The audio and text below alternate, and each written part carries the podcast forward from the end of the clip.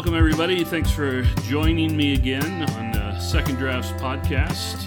We are glad to do these each month and have had some really fun guests, some really interesting things to talk about, hot topics as well as just some real foundational kinds of things. I hope you've been able to listen to those and enjoy them. Today we've got a special guest. I'm really excited um, to uh, have with us. I think it's going to be a fun conversation uh, kind of a different world for me, certainly. And uh, I grew up in the Midwest. I know the West fairly well as I've lived out here, but I haven't spent a lot of time on the East Coast. And my guest today is Joe Pravetz, who is a retired New Jersey police officer, former detective.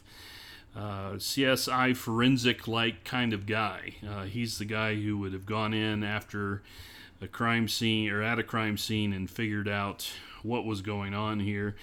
Uh, and the reason I had Joe on and thought about him coming on is because we live in a time where, whether it's the cries of defund the police to the critiques of why law enforcement doesn't do more to stop mass shootings, it's a hard time to be an officer of the law. And I thought that in this podcast, Peaches and I would interview Joe, who I go to church with at Trinity Church. Uh, Joe spent 30 plus years as a policeman as a detective in New Jersey uh, before retiring eventually to Montana. He's been here in Montana for about 10 years.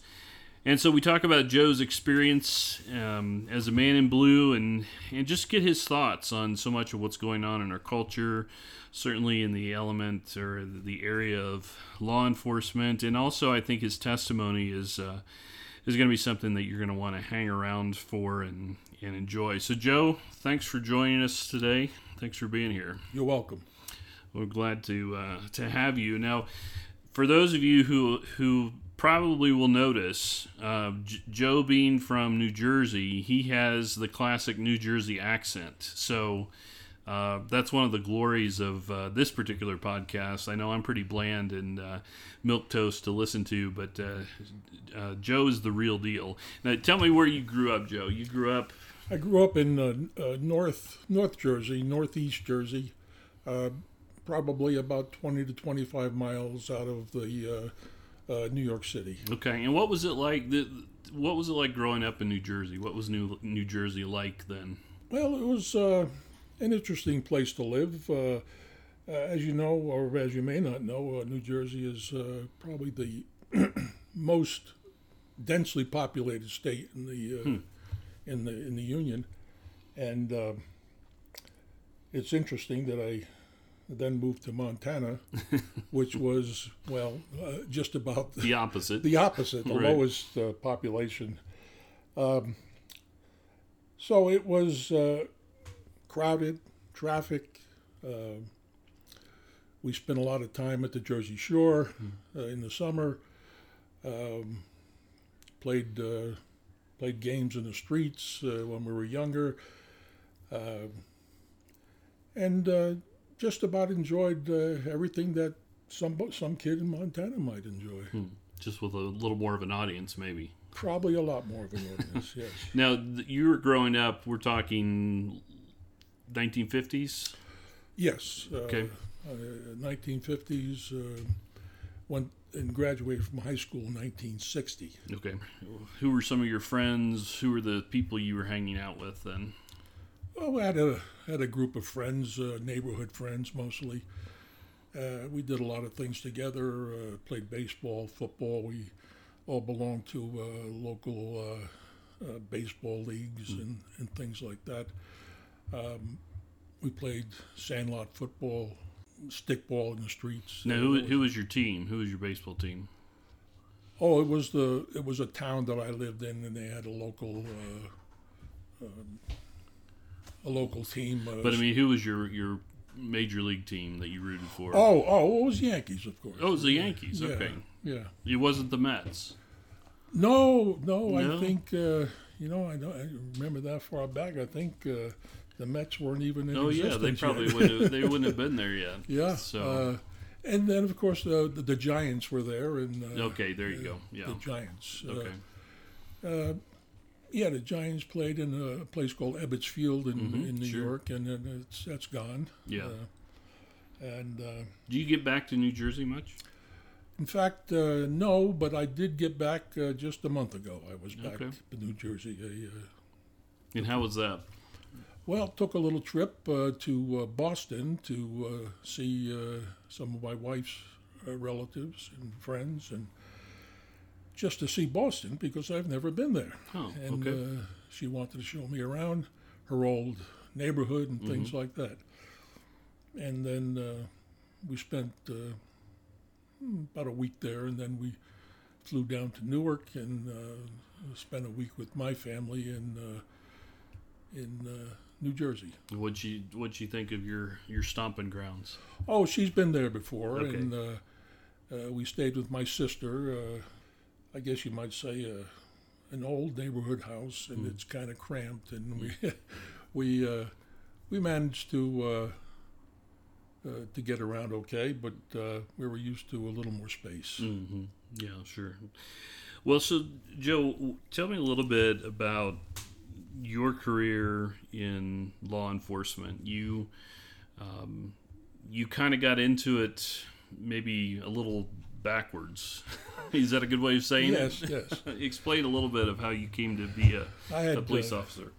I got married and, mo- moved to a, a town in uh, a suburban town in uh, New Jersey, um, uh, where my wife formerly lived. And uh, while I was living there, uh, there was a I heard about an opening for a policeman, a police officer uh, in that town. I was 22 years old. Okay. I had a go nowhere job. Uh, I wasn't happy with uh, with what I was doing. What were you doing? I was working for the uh, for the gas the gas company, Okay. uh, laying down gas pipes and uh, repairs and things like that. Uh, it wasn't something that I wanted to continue doing. hmm So I, I found this opening in the police department, and I applied, and they accepted me, and uh, and I started uh, working there. Uh, it was late '66. Um, worked there for for a, a, a couple of months before they sent me to the police academy. Hmm. Now this is unusual today because uh, it's usually done the other way around. Okay. You go to the police academy, uh, and then you're maybe hired by a police department. Mhm. So I, I didn't have a lot of training beforehand. Uh, in fact, uh, the chief gave me a. The day I started, he handed me a gun and said, "You know how to use this." So, well, I was in the army. I, I think I, I can handle it. And he said, uh, "Well." So my training, uh, basically, with the with the with the handgun was, uh, don't shoot anybody unless you're bleeding. uh, it, it doesn't happen that way anymore. Right. But this was, um, what, 1966, 67, thereabouts. You Yeah. and then and then they sent you to the academy. But I mean, it sounds like you already knew. What, what what was the new stuff that the academy taught Oh you? well, then in the academy, then we studied uh, actual firearms training. okay, so you actually had some. We Yeah, had okay. some firearms training. We went to a range. We had a an instructor, uh, criminal law, uh, first aid. Uh, oh, I can't even think of all the classes that we had, but it was a regular. Uh, oh, how to how to handle. Uh, people, how to how to deal with people, uh, how to have empathy, and so on. Uh, uh, just about uh, you know arson investigation, all that all that sort of thing. Okay, so it was very. It sounds like it, it was pretty general, pretty broad in terms of trying to cover a little bit of everything. a little bit of everything, uh, and then we were supposed to go back to our police departments and continue um, on the job Mm-hmm. training. Now you were you were a policeman. You were on patrol for the first what eight to ten years, I think you said. Yes, I was, and uh, I I wasn't too happy with it. I didn't. Uh, I knew there would be shift work, but man, working those night shifts, midnight to eight in the morning, Oh wow. it's uh, it was it was a whole different ball game. Uh, trouble. I mean, I I have trouble sleeping now, but I'm I'm old. Uh, but even then, uh, we knew there was uh, this wasn't normal to work around the clock. But that was the job. I mean, we had a 24-hour police protection in the town, and, and we had to be there. Uh, you know, getting up uh, if getting up at uh, maybe 10 p.m. and going to work at midnight was was hard to uh, was hard to accomplish. Uh, and uh, Is that what primarily your shift was? Those eight to ten years was the night shift. it was mostly uh, that shift, usually uh, what we called a, night, a midnight shift, Okay. or uh, an afternoon shift, which usually ran from four o'clock until midnight. Those were bearable, Yeah. and uh, And was there significantly more activity in the at night that there was during the day? I mean, mostly obviously yeah, in the afternoon. Yes, in the afternoon, really. Usually more. The night shifts uh, were sometimes very, very boring. Hmm. Um, I can't say that it was an exciting job. it was mostly, uh, you know, just being being on patrol, being out there in case anybody called for an emergency or there was a fire or somebody needed an ambulance or uh, and the occasional uh, uh, crime that might occur on that shift. Uh, it was uh, it was difficult to sometimes keep awake, hmm and uh, but we had to. Yeah. So eight to ten years, you kind of had enough of the patrol life. What what changed? What what happened then? Well, during those uh, years, I, I just became more and more interested in uh, uh, forensics, in uh, fingerprinting, and photography, and uh, uh, doing uh, doing crime scene investigations and, and things like that. And and I guess my uh, I guess it, sh- it my superiors saw that, saw that I was interested in that, and they assigned me to do that sort of work. Hmm. And uh, that led to uh, eventually uh, becoming a, a detective and uh, detecting crimes and then also doing the Mm. the uh, forensic work. hmm Um, and um, But you, you like that better? I liked that a lot better than just uh, being on patrol. I'm guessing there's probably some stuff that you've seen that uh, is that part of why you've always had trouble sleeping at night. No, I'm having trouble tonight. Uh, Oh, I mean, uh, recently because the doctor tells me hey, this happens to old people. You get you don't sleep well. Uh, so we're trying uh, different different approaches to. Uh, But you've seen some stuff. I have, and I uh, uh, more more dead bodies than I would uh, Yeah. like to have seen, and not necessarily homicides or anything like that. Really? I mean, we were. Uh, uh, uh, my town uh, had a uh, uh, didn't have a lot of homicides, but uh, and if we did, the uh, we had a specialized uh, homicide investigation group from the county that came in and sort of took over uh, that investigation. But I'm talking about uh, suicides, uh, uh, people just being found dead in their homes, uh, um, people dying of natural causes, uh, Right. uh, whatever. Uh, But still, that I mean, being around and seeing that that sh- that shapes you a little bit, or I mean, that affects you. Or, well, it, it, it, it did, and, and, and uh, I, I, I could think about uh, uh, not only dead people, people, but people who were dying and, and not doing anything about it. Uh, for example, I, I went to uh, a house where a, man who at that time was probably my age or just a little older, and he was dying of emphysema or something of that effect. And he was smoking in his bed with the oxygen. Uh, Right. You know, saying, "You know you're dying. Why, why are you doing this?" You know, so uh, that was a little troublesome. Hmm. yeah, I would think being you know in in a situation where you're seeing life decisions that people are making a lot of them because of you know you're you're involved with them a lot of them are not necessarily for their good or for the good of other people and talk a little bit about how did you how did you try to keep from just being so hardened to that. I mean because you, you mentioned that there were there was training for empathy and trying to to understand where people were coming from. Was that was that easy for you? Was that a challenge for you? Um, it was probably uh, a little bit of a challenge but not not that difficult. I uh, shortly into my career, I decided that I wasn't going to take my work home with me. Mm. If if it happened on my shift, um, I do what I can do. But then when the shift was over, I went home and.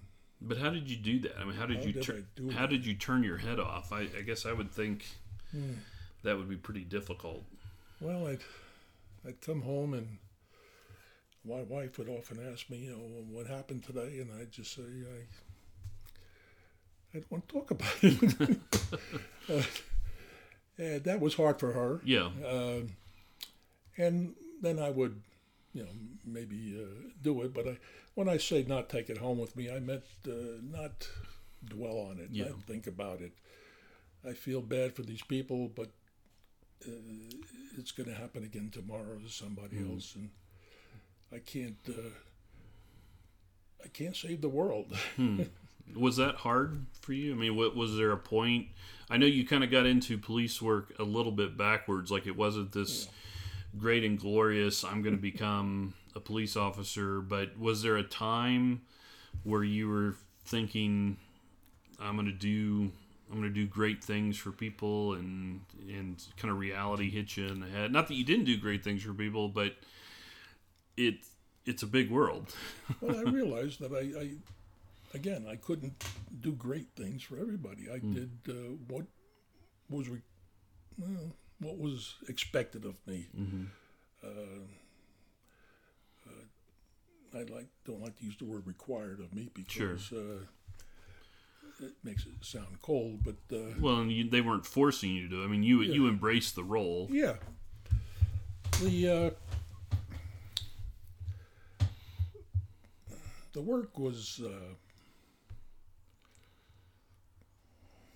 the work was not that difficult to handle. I, I can say that. Uh, um, it was frustrating sometimes, and I felt empathy or sympathy for people a lot of times. Right. But I knew that it wasn't going to change much if, if if I got all upset about it. Hmm. If somebody got seriously injured in an automobile accident, for example, uh, you know, people would be, uh, other people would be running around, uh, uh, pulling their hair out, so to speak, and uh, uh, wondering uh, why I was keeping calm. Mm-hmm. And then they'd had to understand that if I wasn't calm, uh, then the whole situation would go to Right. Who was going to be? Who was gonna, somebody had to be calm, Right. uh, and that's what's what what is a policeman's job is to uh, maintain the scene and. Uh, you know, people if they don't see you getting excited, they think you're not interested or not concerned. But that that isn't the case. Interesting. Well, that's a good word. I mean, that's a good perspective, I think, because today, especially with so much more of a proliferation of video capacity, not only media wise, but just people's cell phones, you know, it, it almost puts the officers, I would think, on performance. I mean, they're on stage trying Yeah. to do their job, and you you get people who are looking at officers and, and maybe saying, "Why don't you do more? Why don't you get you know why don't you do something and it's it's a good reminder i think of what a police one of the police officers jobs is to maintain the scene remain maintain- calm remain yeah calm. Yes, um, it's uh, the, the prolifera- proliferation of uh, cameras. Everybody's got one now, right and everybody knows what everybody's doing. Uh, uh, in some ways, that's good uh, uh, because uh, you know there. You know, I've been accused of doing or saying something that I know I never did or said. Mm. You know, and having a camera there would have would have helped would have helped. Uh, but then it came down to your word against mine. Mm. You know? So, but you know, uh, police don't uh, particularly like being filmed while they're working. Right. Uh, you know, everybody makes a little mistake here or there. You, you try to fix it, but uh, if it's caught on camera, everybody sees it. Right. And and help me with this too, Joe. I mean, they're I'm I've always grown up with the both in terms of the way I was raised, the police officers I knew. Of course, I grew up in a tiny town in the middle of nowhere, Illinois, um, and so you know we. We, we, we knew who the officers were. We were on a first name basis in many regards. Not because of anything we did. It's just that you know I might have gone to high school with them. um, but I know, I guess in my mind, there's I've always had the perspective that I think it, in general, a policeman has the good of those he's called to serve and protect in mind, and there's a couple of bad apples that ruin it, ruin that perspective. Would you was that true for you? Would you say that that's similar now? Is is that accurate? I worked with uh, a lot of cops for a long time, and I'd have to say that uh, most of them were good cops. And uh, I want to clarify the good, though, in a minute. Okay. And, uh, and a few of them,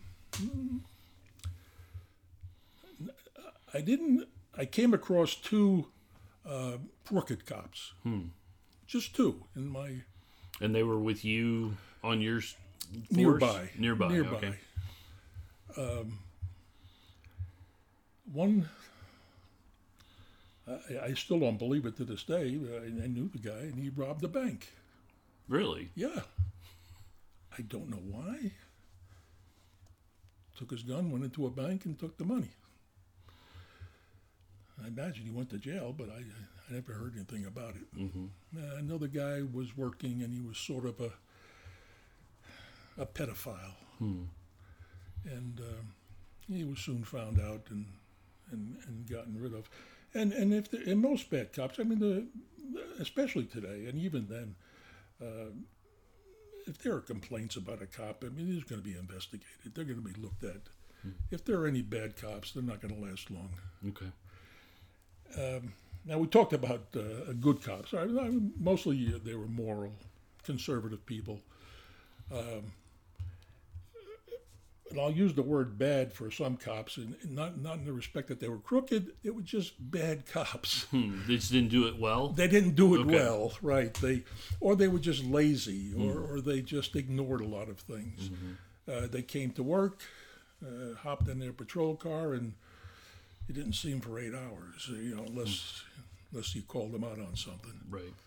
And uh, there were some like that that just wanted to get their paycheck. But sometimes they had to work. And, Yeah. and, and, but uh, It would seem if you're just going for a paycheck, yeah, there might be something else you could find to do that is somewhat less life threatening, perhaps less Right. demanding. I don't know. I mean, but um, th- that's what I would consider a bad cop. right. as opposed to a criminal cop. Right. Uh, and, and I didn't see many uh, crooked cops, but I did see some bad cops. Mm. Uh, bad in uh, in their um, in their efficiency. Yeah. it that way. Now, you told me at church um, on Sunday that because you came to faith, you came to Christ later in life, after your time as a as an officer, as a detective, and you you said that you wished. I think I got this quote right because I thought about it for a long time. You wish you could apply. You could have applied then to law enforcement, to your work in law enforcement what you know now as a Christian. And I guess can you share more about? I mean, tell us a little bit about your testimony and how you came to Christ, but then also, what do you mean by that? Like, what would you have? How would you have been a different cop, a different detective, if you had known Christ then? You thought you were a Christian, I thought I was a Christian. right? I wasn't. Um, well, I just know uh, that I would have treated people better than I did. Now, I'm not saying I treated people badly. Right. And I'm not saying I was a, a nasty cop or anything like that. I'm just saying that there are times when I could have been more empathetic, uh, compassionate, uh, patient, uh, slow to anger. Um, just a, a gentleness that I don't think that I pursued that much. I did what I had to do, Sure. and I didn't do anything basically wrong, but I just didn't have those attributes that I've uh, only learned from being a, a policeman and I'm not from being a, from being a Christian. Uh, the one um uh, verse I look at often is Colossians three twenty three, where it talks about uh, working for the Lord. Whatever you do, do it with all your heart, as if As for the working for the Lord. When I found that, I I knew that I hadn't always done that. Uh, I got to say, I slacked off from time to time. Uh, if I was tired, a bad day, uh, you know, Sure. take my patrol car and go sit behind a building somewhere and just do nothing. You know, um, but treating people uh, uh, better than I I know I did.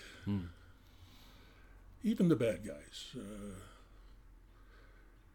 um, I don't know where else to go with that, but uh, that's that's pretty much uh, uh, you know how I treat people every day today. Um, uh, It's impacted by what by your faith. by my faith, I don't. Uh, Just tell us about. I mean, you grew up going to church. I did. I went to church. I went to a Catholic church with my uh, parents uh, when I was younger.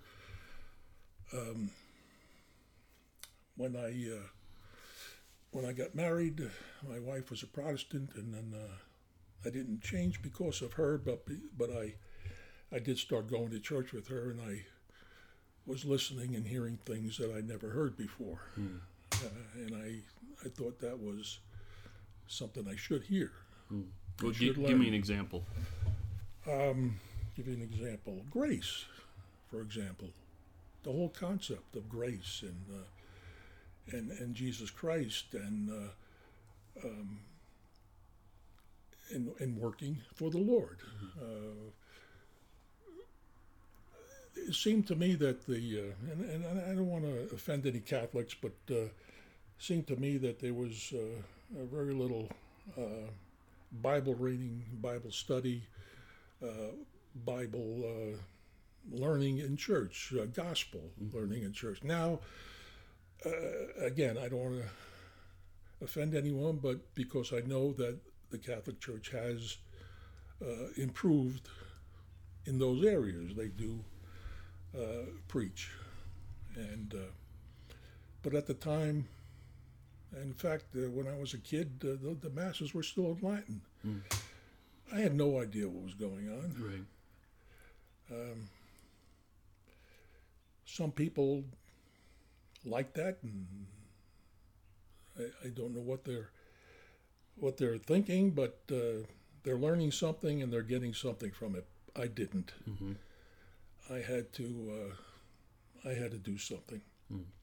I realized that I was not a Christian. I had not accepted Jesus Christ as my Lord and Savior at that time, Um and I thought that my goodness would save me.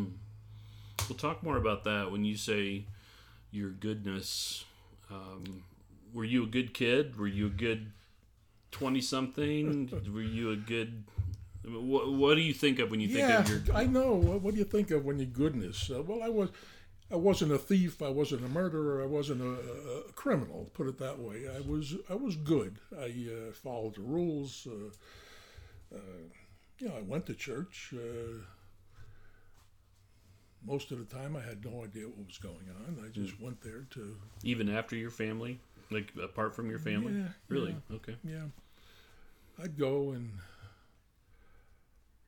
I thought it was like the expected thing for me to do. Because it, w- it was the good thing to do. It was a good thing to do. Yeah. Didn't hurt. Uh, occasionally, I picked up some tidbits of information, uh, and I, I hate to even admit this. I don't even know why I'm telling you.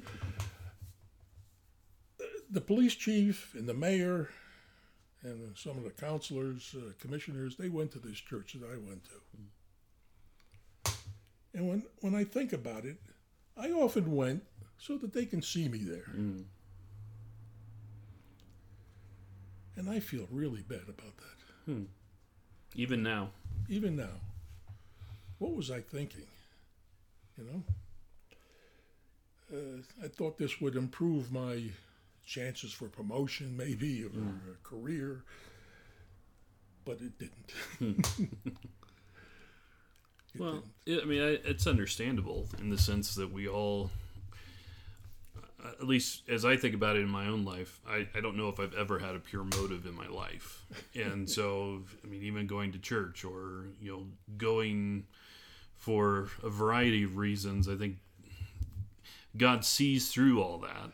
And Yes, it he's thankfully he sees our our good intentions as well as our more screwed up ones and somehow you know by his grace as you as you've said uh, there's there's mercy for that I don't, I don't know why he pursued me, but he did.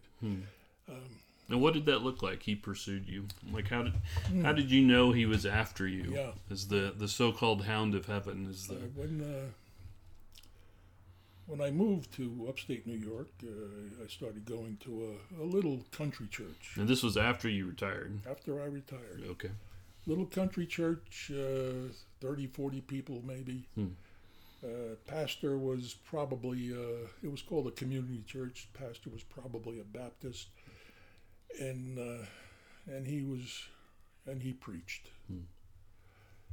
And I listened to him and I said, I'm hearing the gospel now. Hmm. This is the gospel. Where, what have I been listening to? Uh, and I, I well, you know, we, I talked to him a lot, and when we, we talked about these things, and um, I had uh, at that time just uh, finished reading this uh, group of books uh, called uh, Left Behind, Mm. if you remember them, Tim LaHaye and uh, Jerry Jenkins. Uh, and after reading them, I'm, you know, whether this uh, rapture is a real thing or not, I'm still not sure about that. But uh, people were left behind because they were good people, Hmm. but they didn't know Christ. And so I went to my pastor and I, I said, you know, I read these books and. Uh, I'm having some trouble. Uh, I'm listening to you, and I'm I'm hearing the gospel maybe for the first time, and uh, I think I would be left behind. Hmm. I would be one of those people. Well, uh, I guess. Uh, I remember him getting a little excited because now he's got a, a prospect to work on. his baptist kicked in Yes, he. Uh, okay, you know, we're gonna. So we went and uh, I met with him weekly, and we did discipleship classes. We did Bible studies. Uh, um, I just started uh, listening uh, or reading, uh, I should say I did read the Bible. I read it um, from front cover to back cover. Just read it. Took me about a year. And uh, I thought, oh, this is going to help me. When I got done, I knew a little more than I did when I started. Oh.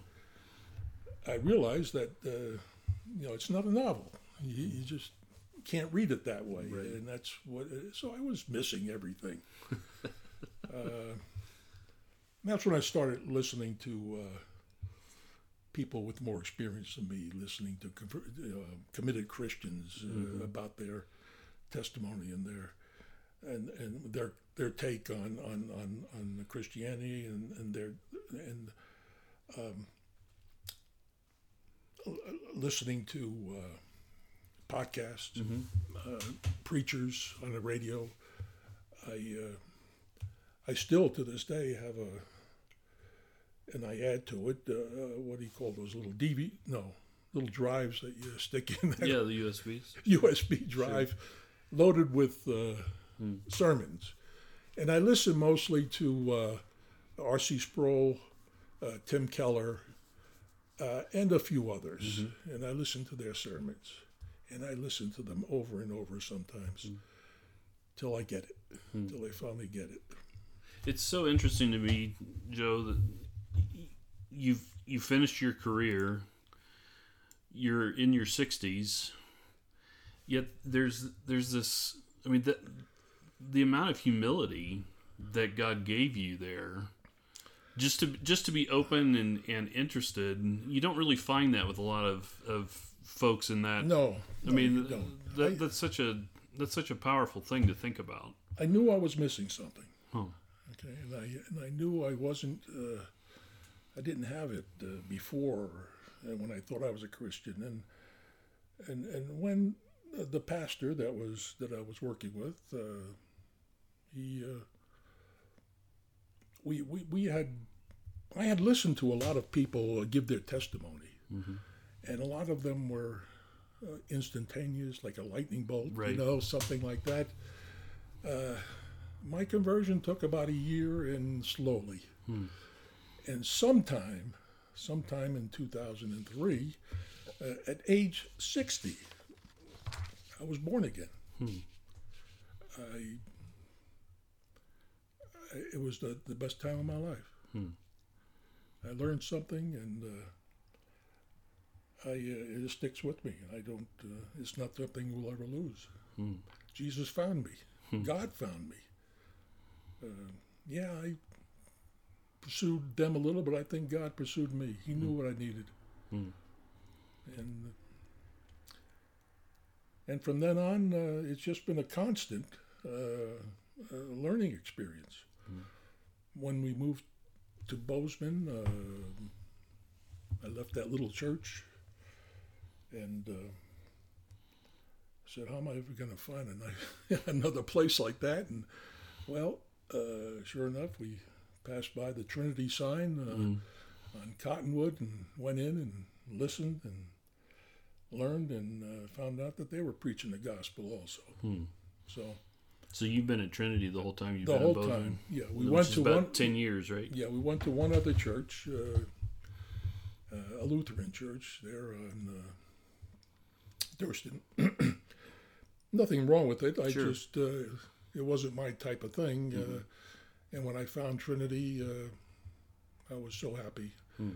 Uh, my wife was happy. We we've met a lot of people uh, there, and uh, I say most of our social uh, uh, gatherings are with people from church. Uh, in fact, it, it's it, it's it's it's interesting that they uh, one of my best friends now from the church is also from New Jersey. Oh. Frank. Frank, sure. Frank Valeriano, yes. Um, and uh, yeah, we like to to kid about it. And we we we talk New Jersey once in a while, and uh, uh, so that that that's just uh, you know full circle there. So some of what you're involved in now through Trinity, um, obviously, you know, you, you're a member of the church, though that took some that took some doing.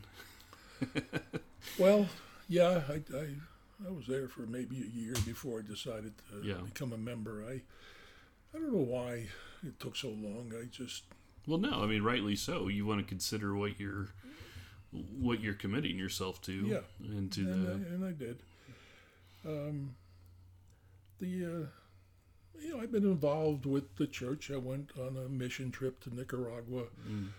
Uh, I tried to go on another one, and uh, my doctor Mm. uh, vetoed it. Oh, really? Okay. Yes, I had just had two back surgeries, and uh, I was looking at a hip surgery, and uh, he said, "I don't think you should go to Nicaragua The second time. the second Okay. time." Yeah, And you're involved with Love Inc., which I'm is with lung ache. I- the for those who don't know, Love Inc. is a collection of I think it's now at 44 churches here in Bozeman who are all part of supporting both in terms of funds as well as people to uh, to help with diaconal needs that really I think impact those who need them. Loving the uh, folks come to them looking for help and. Uh, churches, in, in addition to their own diaconal ministries, or doing what are some things you've done for Love Inc.? Well, I, I wish I could do more, but uh, I right now I, I make deliveries of Yeah. food to people in need. I uh, I make wooden crosses Hmm. uh, that I give to Love Inc. and they distribute them. because carpentry is a hobby. Yes, Yes.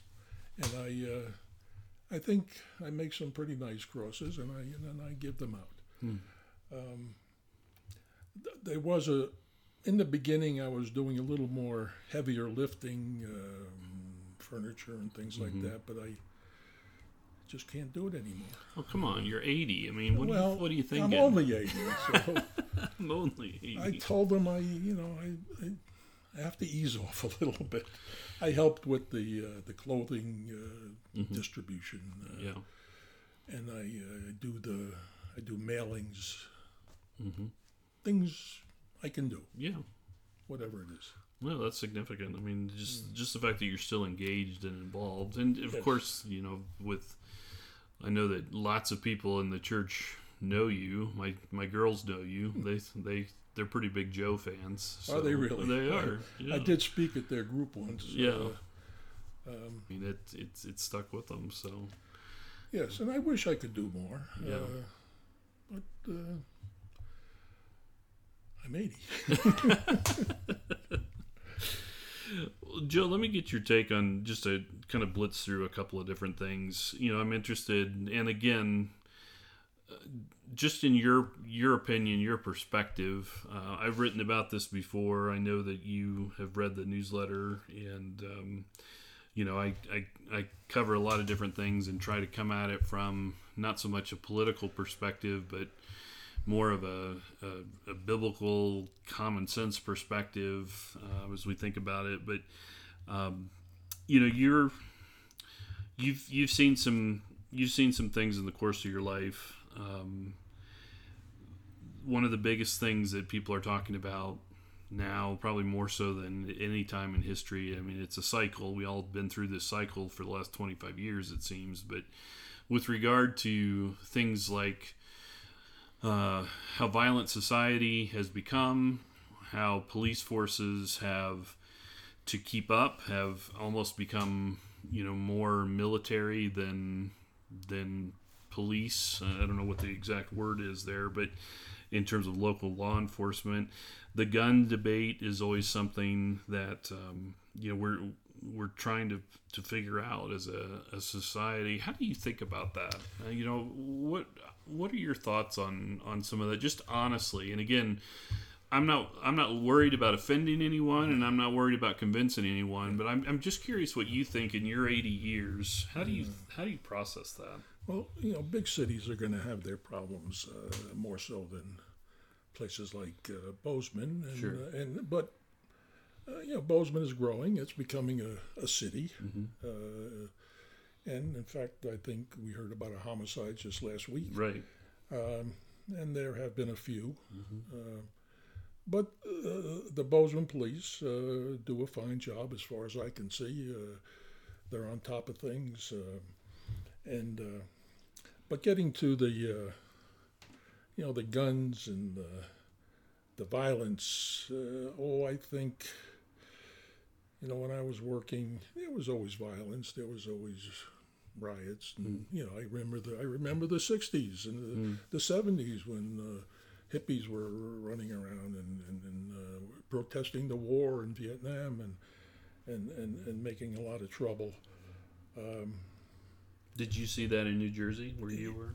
yes, uh, the uh, the familiar thing, uh, you know, every time somebody passed a police car, they give us the peace sign. You know, that was, uh, I guess, uh, it was like giving you the finger, actually. you know, um, and but yes, I, I don't recall mass shootings. That that seems to be That's a new some- thing. something I can't even comprehend. Uh, we uh, in, in schools, in workplaces. Uh, this is uh, it's outrageous, uh, and uh, I don't know that it's. Well, if it's the police, the, the average policeman's job to, to try to prevent that, uh, how, how what, what information does he have to uh, to do that? Uh, we talk about red flag laws, and uh, yeah, if we could uh, uh, find see a person who is acting crazy and, and and and and we can pick them up and, and bring them somewhere, but there's nowhere to bring them. We don't have insane asylums anymore. Mm. Um, in fact, if you if you pick people up, and I remember, uh, you know, from the from the 70s and 80s, uh, they stopped. Uh, people were walking the streets, and they're, they're obviously out of their mind, but uh, they were told to just leave them alone. Mm. They they they have their rights. Mm-hmm.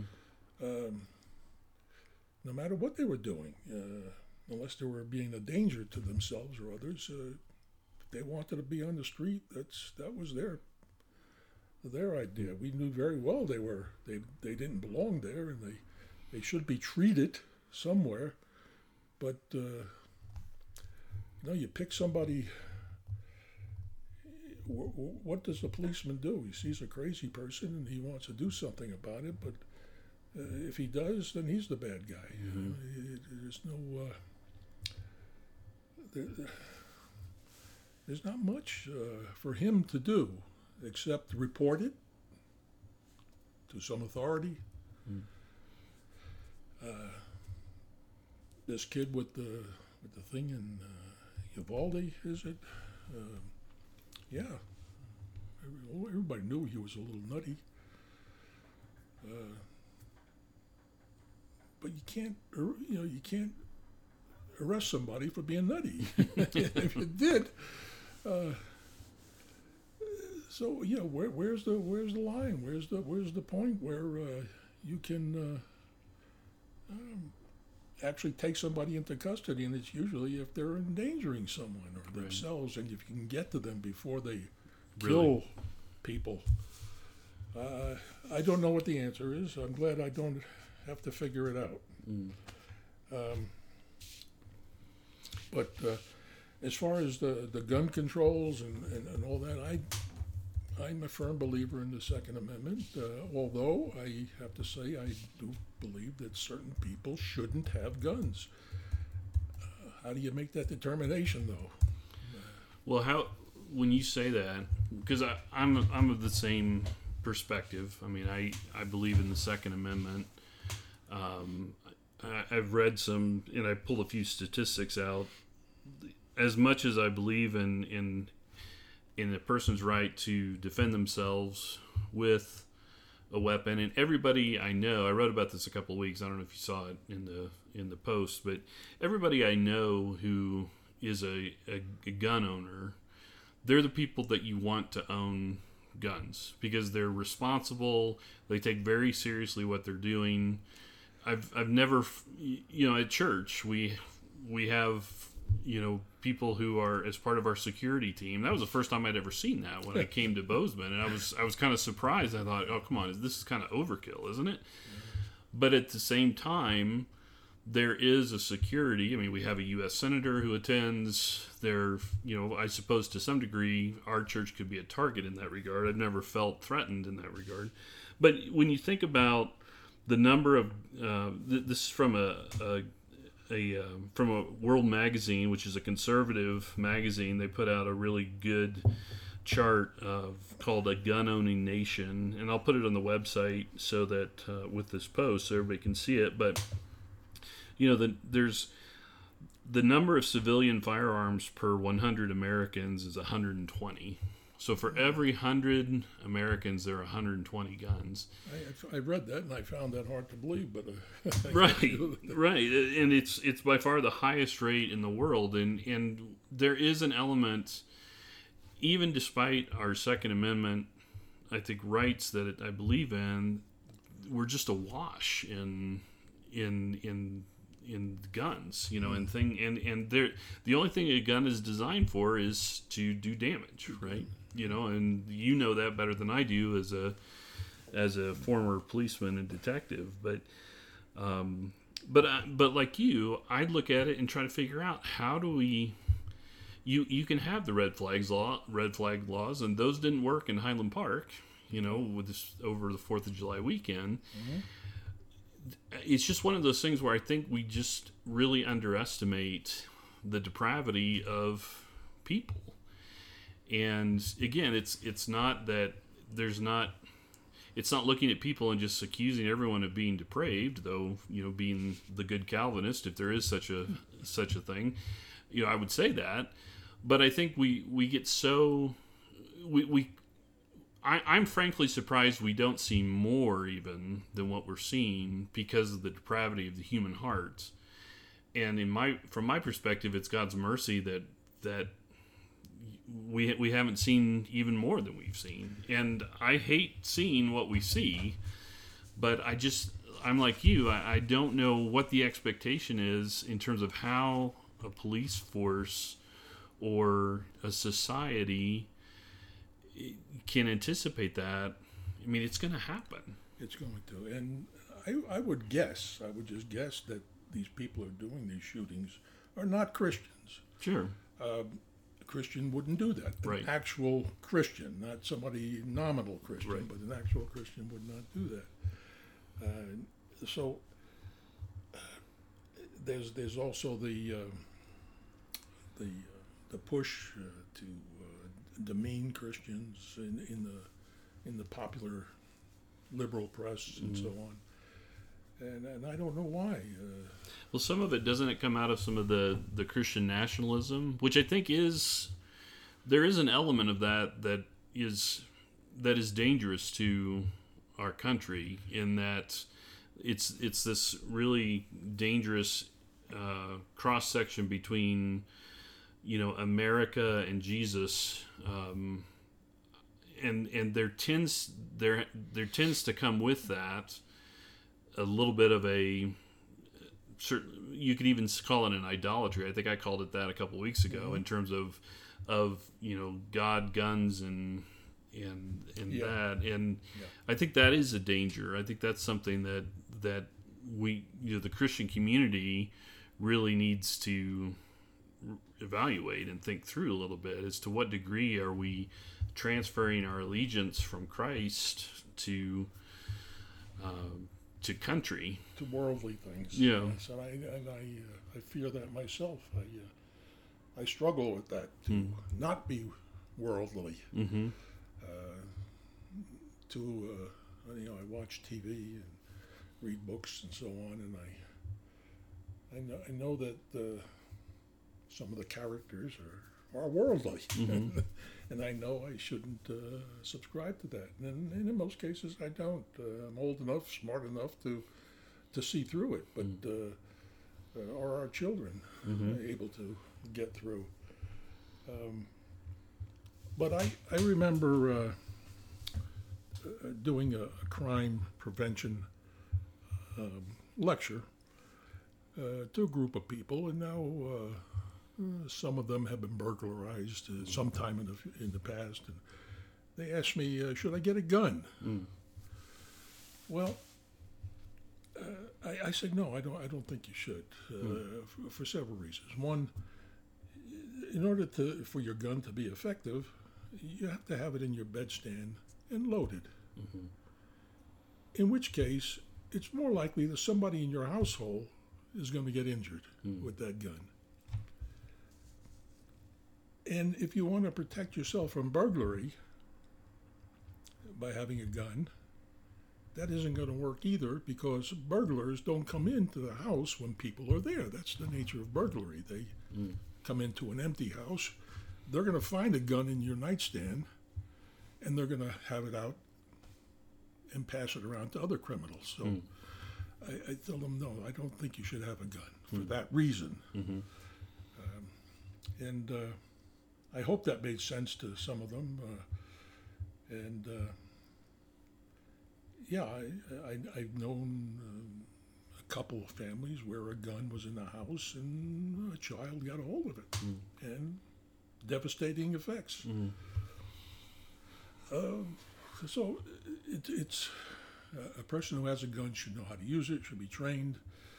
Uh, but there's no, I don't think there's any requirement uh, that that be done according to the Second Amendment. I know right here in Montana, though, uh, I do have a concealed carry permit, and uh, uh, most people that, that are allowed that permit do have to go through a training course. Mm-hmm.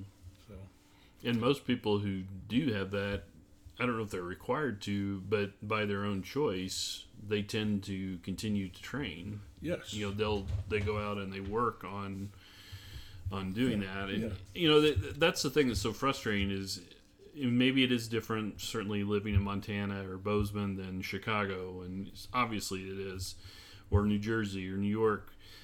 The the people I, I just I, I wish people could know the people that we know who do such a careful job with how they they think about you know what they what they do with a gun because we're talking about two different groups of people and um, but I also get the the critique and and I appreciate it that you know we in America are awash with weapons and we're a violent people and we're not the most violent in the world. I mean, you there's statistics, and I think we're we're like 59th in the world, which might surprise some people.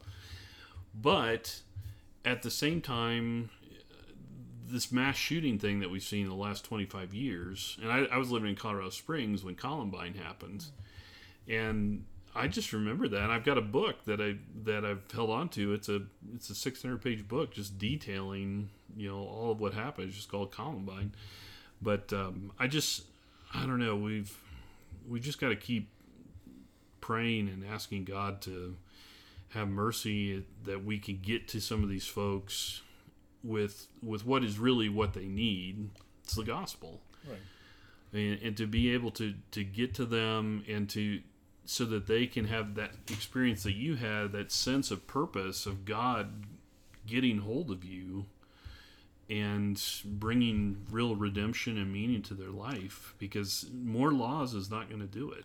No, we have enough laws, and uh, uh, these folks that, uh, as I understand it anyway, they, they're looking for attention Yeah. of some kind. They're either rejected in some other way, and now they, I don't know what, what their thinking is, but uh, if they kill a few people, then everybody will know about them. Right.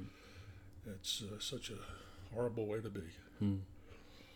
Well, Joe, I really appreciate all your your thoughts, and it's just great getting to know you a little bit better. And I just really am thankful for your life and the fact that ours have crossed paths here in in Bozeman. I got to sit Thank you. sit by you be or sit behind you at church yesterday and or Sunday, and um, I just really appreciate all that God's done in your life. And thanks for thanks for your service as a policeman, as a detective, as someone committed to a local community for as long as you were. I mean that that's that's noble and admirable, and I, I hope we I hope we have more policemen like you who uh, serve the way that you have. Well, from what I can see in our local police department uh, in Bozeman, which I met a few of them, and, and they all seem like decent, hardworking, uh, respectable. Yeah. Well, thanks for the time. I appreciate it, and uh, I hope to uh, hope to be able to pick your brain more on some of this as we go on. So, Thank you. thanks, Joe.